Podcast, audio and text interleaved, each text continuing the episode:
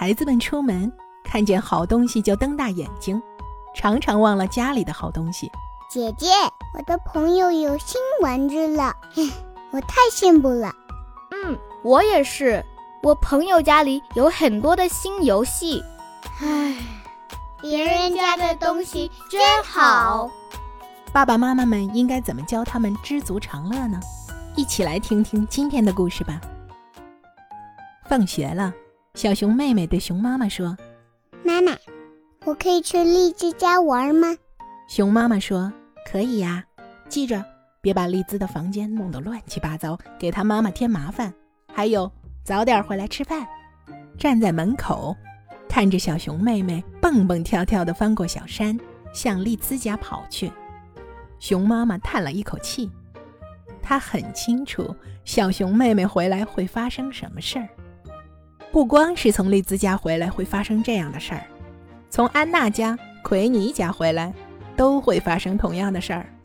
小熊妹妹总会抱怨说：“安娜的房间有电话，奎尼也有电话，她还有电视呢。”从丽兹家回来，抱怨就更多了，因为丽兹收藏的芭比娃娃最多。熊妈妈说：“你也有芭比娃娃呀？你的芭比娃娃还有漂亮的衣服呢。”小熊妹妹不满地说。可是它有好多好多芭比娃娃，有最时髦的芭比、超级运动芭比、热带芭比、摩托车芭比，还有新娘芭比呢。这时，熊妈妈总是说：“行了，孩子，我耳朵都听出老茧了。”小熊哥哥也好不到哪儿去。当然，他关心的不是芭比娃娃，而是电子游戏。每次从弗雷德家回来。他总是说：“你们应该去看看弗雷德有多少电子游戏，有复仇者、别动队，还有杀手科尤特。”熊爸爸从店里回来喝茶休息，熊妈妈看了看四周，问熊爸爸：“小熊哥哥去了哪儿？”熊爸爸说：“小熊哥哥想去弗雷德家，我答应了，他会赶回来吃饭的。”这时，远处传来一阵轰隆隆的雷声。有暴风雨要来了，熊妈妈想，没错，小熊妹妹去了丽兹家，小熊哥哥去了弗雷德家，接下来一定会有一场暴风雨，一场抱怨丽兹有多少芭比娃娃，弗雷德有多少电子游戏的暴风雨。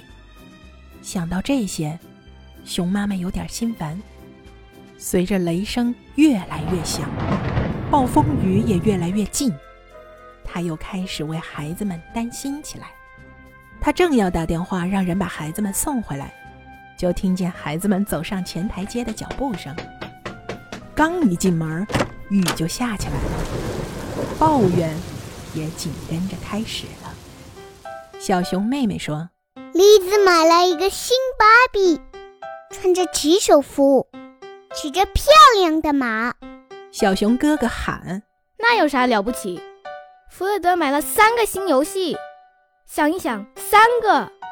熊妈妈说：“你们两个听着，我已经听够了你们说没这没那的，为什么不去珍惜已经有的东西呢？知足才能常乐呀。”我们有什么东西呀？对啊，有什么东西呀？正在这时，一道闪电划破了天空，接着一阵雷声后，开始下起了瓢泼大雨。孩子们并不害怕闪电和打雷，但是，一场真正的暴风雨好像就要来了，孩子们感到有点紧张。熊妈妈说：“住在这样一座温暖舒适的房子里，天气再怎么变也不怕，这就是一件该知足的事情呀。”这时，雨下得更大了，风猛烈地拍打着窗帘，把雨吹进了屋里。熊爸爸、熊妈妈赶紧跑过去关窗户，接着又是一道闪电，一阵雷鸣。熊妈妈把孩子们搂在身边，我们相亲相爱，这是另一件该知足的事吧？这时，一道耀眼的闪电照亮了天空，紧接着一阵轰隆隆的雷声震动了。小熊妹妹喊着跳进了妈妈的怀里，救命！小熊哥哥也喊着跳进了爸爸的怀里。熊妈妈说：“有爸爸妈妈保护你们。”灯开始忽明忽暗，闪了几下，灭了。熊爸爸说：“有一个会在壁炉里生火的爸爸。”很快，壁炉里燃起了跳跃的火焰。熊妈妈说：“还有一个会煮热巧克力的妈妈。”她把一个罐子吊在火上，不一会儿，全家人坐在热乎乎的火炉旁，喝着又香又甜的热巧克力。嗯，该多知足呀！暴雨越下越大，闪电越闪越亮，雷声越来越震耳。小熊妹妹结结巴巴地说：“刚刚刚刚才闪电照在我的头上。”别害怕，离我们至少还有五千英尺远呢。你怎么知道？这不难，你们看，声速比光速慢得多。看见闪电就开始数秒数，一、二、三。直到听见雷声，这样就能算出来闪电离我们有多远，每秒一千英尺。熊爸爸正说着，又是一道闪电，孩子们开始数起来：一、二、三、四。